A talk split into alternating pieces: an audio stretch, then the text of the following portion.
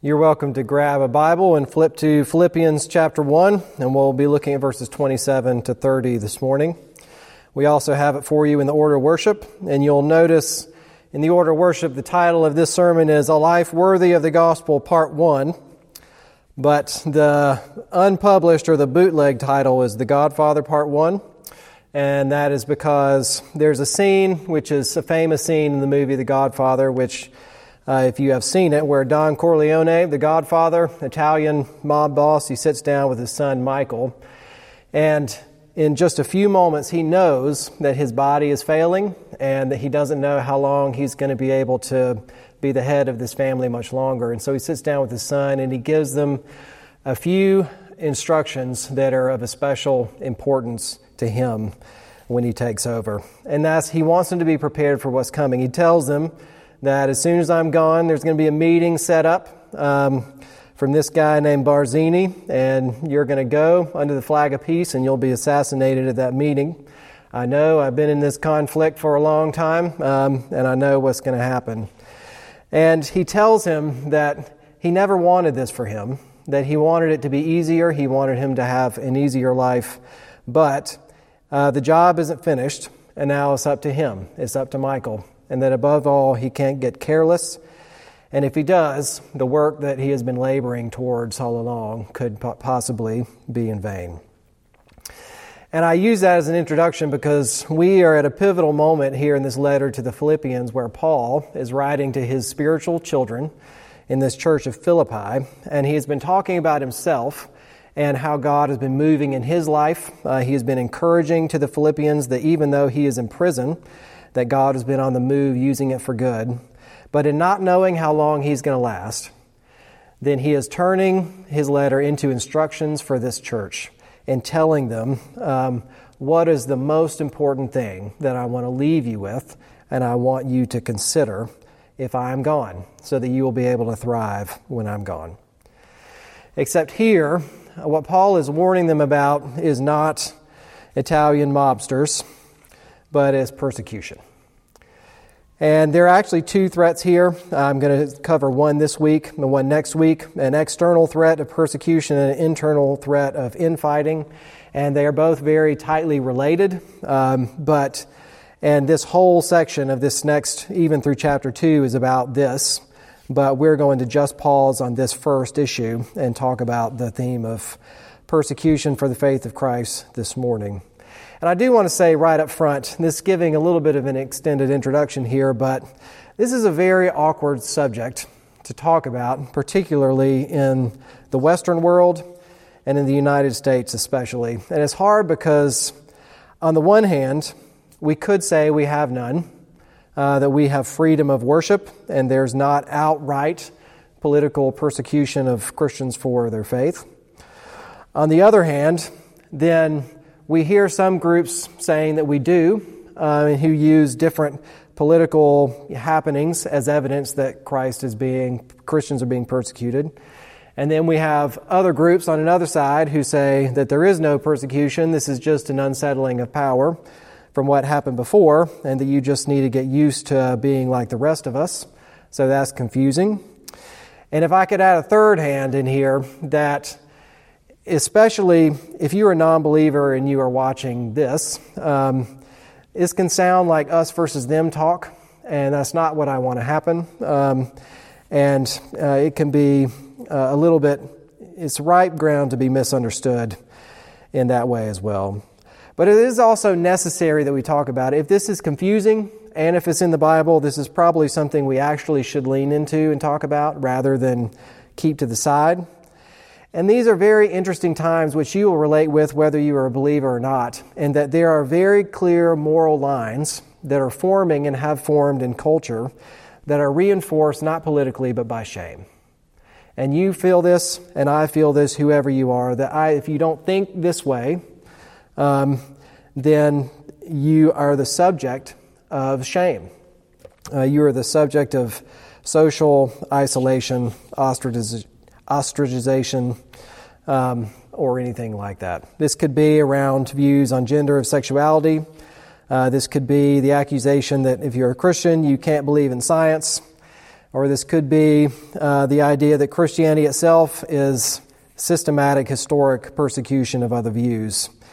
And so to be considered one, um, that all, all you can have is shame.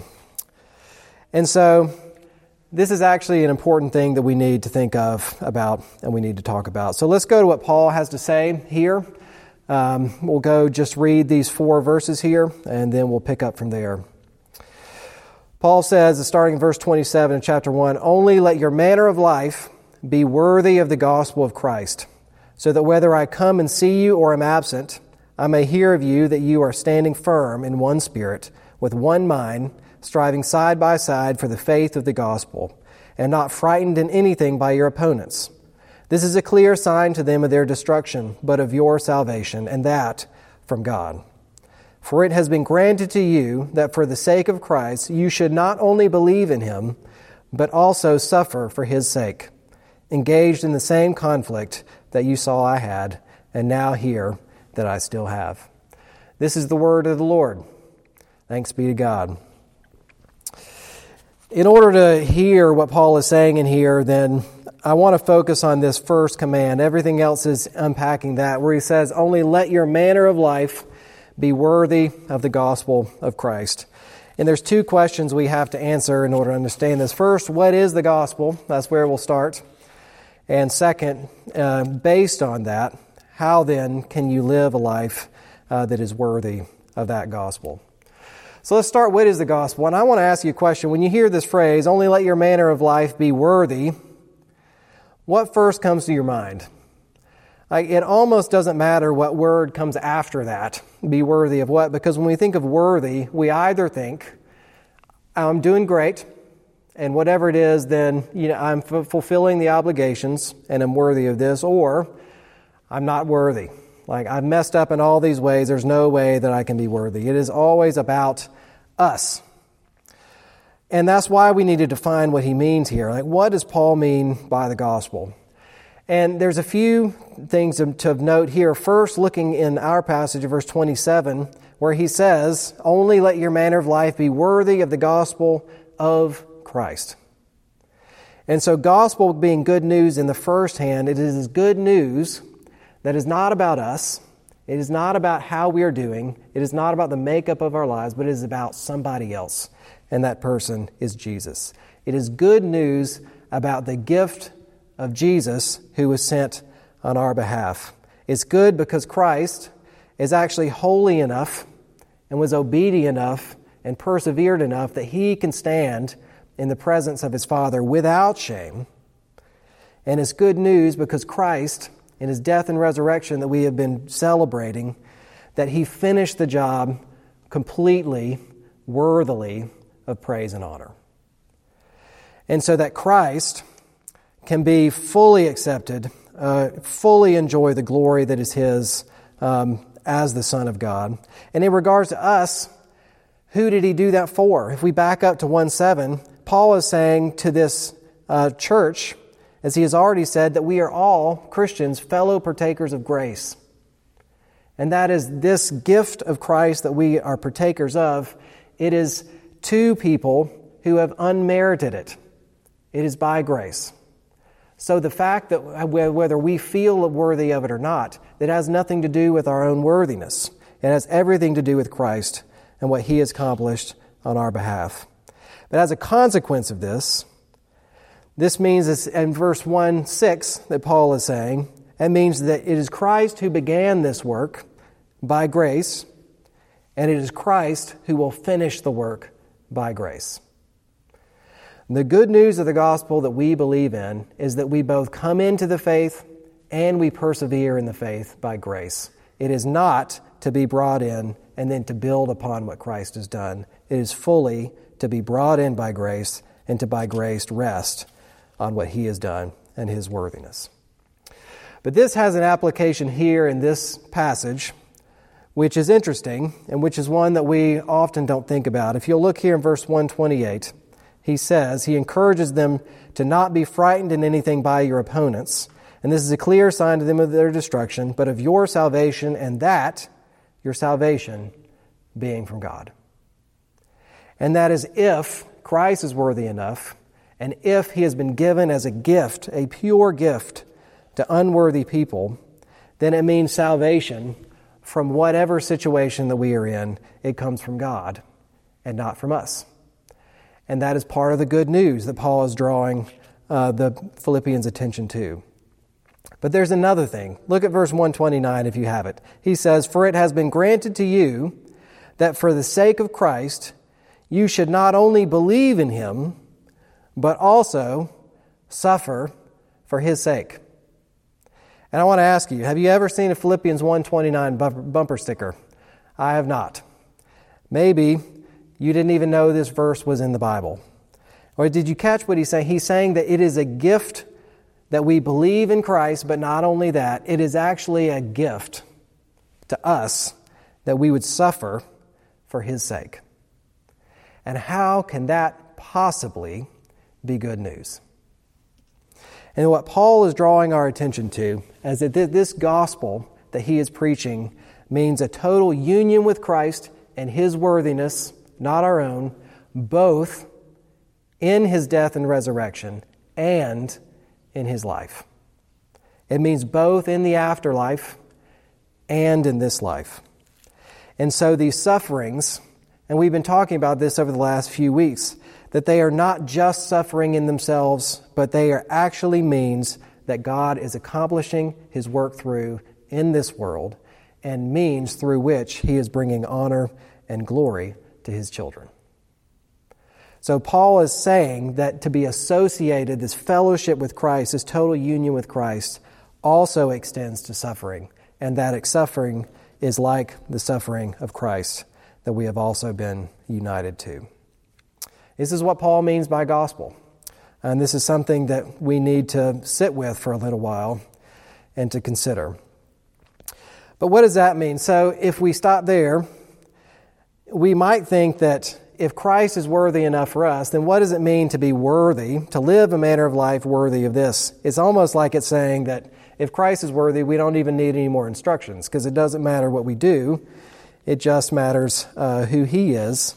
And does that nullify this command in the first place? And again, here, if we dive into this, then it's far from that. And there's something very special uh, that He is calling us to. And that if you look at verse 27, where he gives this command, only let your manner of life be worthy of the gospel of Christ. You could translate this in a different way, and he's using a particular word in here that would have meant something if you were a Philippian. And it could be only let your citizenship, live your citizenship in a way that is worthy of the gospel of Christ. He's using this word citizenship in order to make this. And that is Philippi is a Roman colony and citizenship meant something very special. Citizenship to Rome. It meant something very special to them. It came with pride, it came with honor, and it came with privileges uh, to be part of a Roman citizen, part, part of the Roman Empire. Not just a province, but an actual citizen. And if you've talked to anybody outside the United States, you know that, it's a, that Americans are famous for priding themselves in American citizenship, uh, often annoyingly so.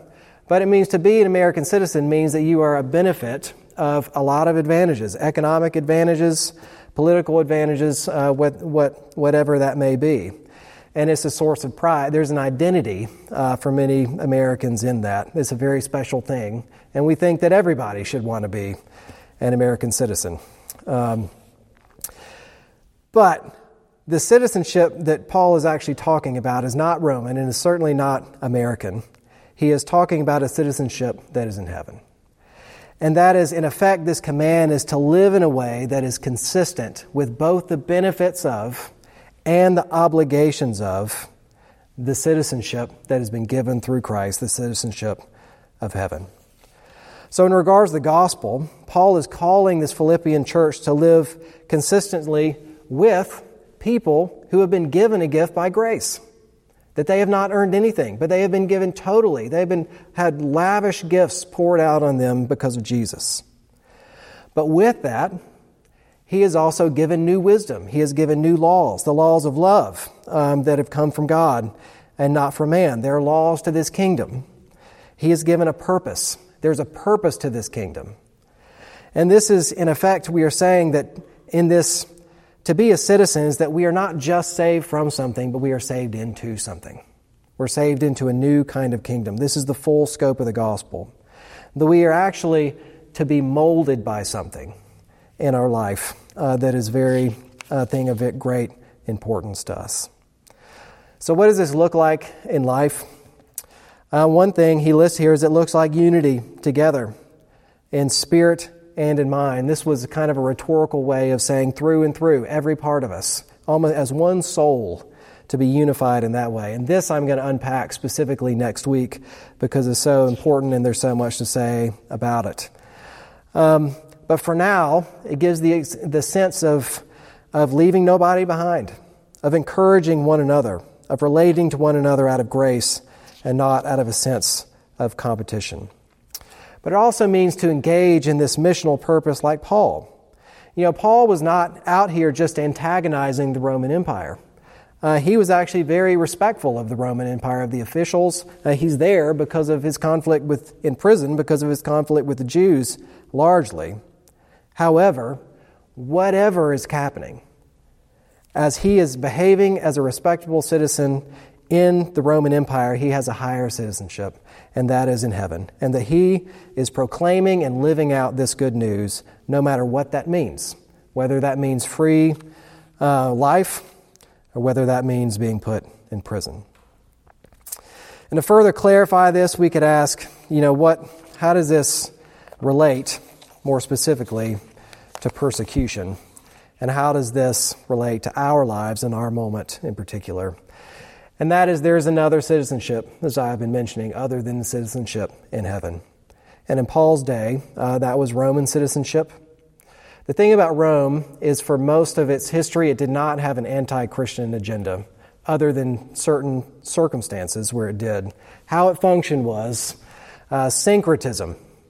That meant whatever your religion was, whatever your God was, you were allowed to worship them in the way uh, that you thought, you're able to believe in them in the way that you wanted. Only Caesar was above everybody else. So, as long as you could separate your belief from your political life, you are free to move about the empire in peace. But there was also a cost of not participating in that way. There was a cost of missing out on a lot of economic opportunity. And that a lot of the way economics functioned is they functioned with Caesar being the head of the empire, where trade uh, was through the Roman gods. So if you didn't participate in these means of life, that means that your economic life, even if you're not directly persecuted, was going to be less than those that did. And for the most part, you know, we can debate this as much as we want, but our situation right now is not an explicitly anti Christian agenda either. What it is, is there's a social vision around us in which some of the core tenets of Christianity do not fit. And that particularly is that Christ is the king over all. And this is not just an issue of separating belief from political life, it is a radical union. He says that, we that you would not only believe, but also that you would suffer for his sake, that we would live this out in a unified belief as full citizens, both in the afterlife spiritually and in reality as well. There's no such separation. And where this the rub comes in for us, again, often not in a political sense, but in the realm of shame. And that is to use just the common example. You know, if Christ, we are saying, if Christ is the king, that Christ is the king over our sexual satisfaction, and that that is not our highest need, and that is not our highest value, however much we feel it. And we have tremendous solidarity with every other person who feels desire and who is in many ways hypocritical about um, what we do and what we say. But yet, this kingdom that we have been brought into is a kingdom of love that says pornography abuses people on both sides of the screen. It says fidelity in marriage is worth the cost of feeling unfulfilled. It says that the kind of satisfaction is permissible. It starts with God's design and not with our own. This is just the common example. And to not to adhere to those things brings shame in many circumstances. But it's not just that. It's not just the classic subjects. If we think about this economically, it means sacrificial giving, living a life sacrificially and giving to others, avoiding the materialism. It could mean that we could miss out. It could mean that we don't have the same things, uh, the same luxuries that our neighbors do. And yet, that this is a good life. This is what citizens of this kingdom do. They give to each other. It could be that we could pick a career path of service rather than honor in a way that there's not going to be the same benefit uh, as there would. It could be offering forgiveness to somebody when all of your friends say that that is crazy and that should never be done. That would be wrong. It could be associating with the lowly, with the person who is unpopular and who doesn't, um, who is unpopular to spend time with. All of these things have to do not with waving a flag and trying to overthrow the empire and making sure everybody hears our agenda. It is a slow and is a steady process of living out as citizens of heaven, living out this gospel of grace and love poured out for other people, rather than living for ourselves, and despite whatever consequences that may mean. It may mean prosperity, it may mean not, it may mean sacrifice, but whatever it is, that this is what citizenship of heaven, living in the world today, looks like.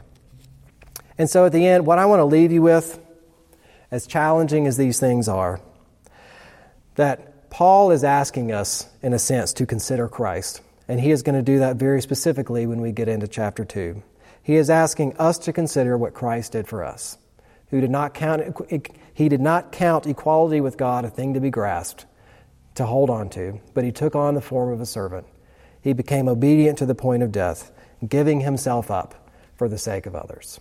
And through that, he was crowned by God with glory and honor.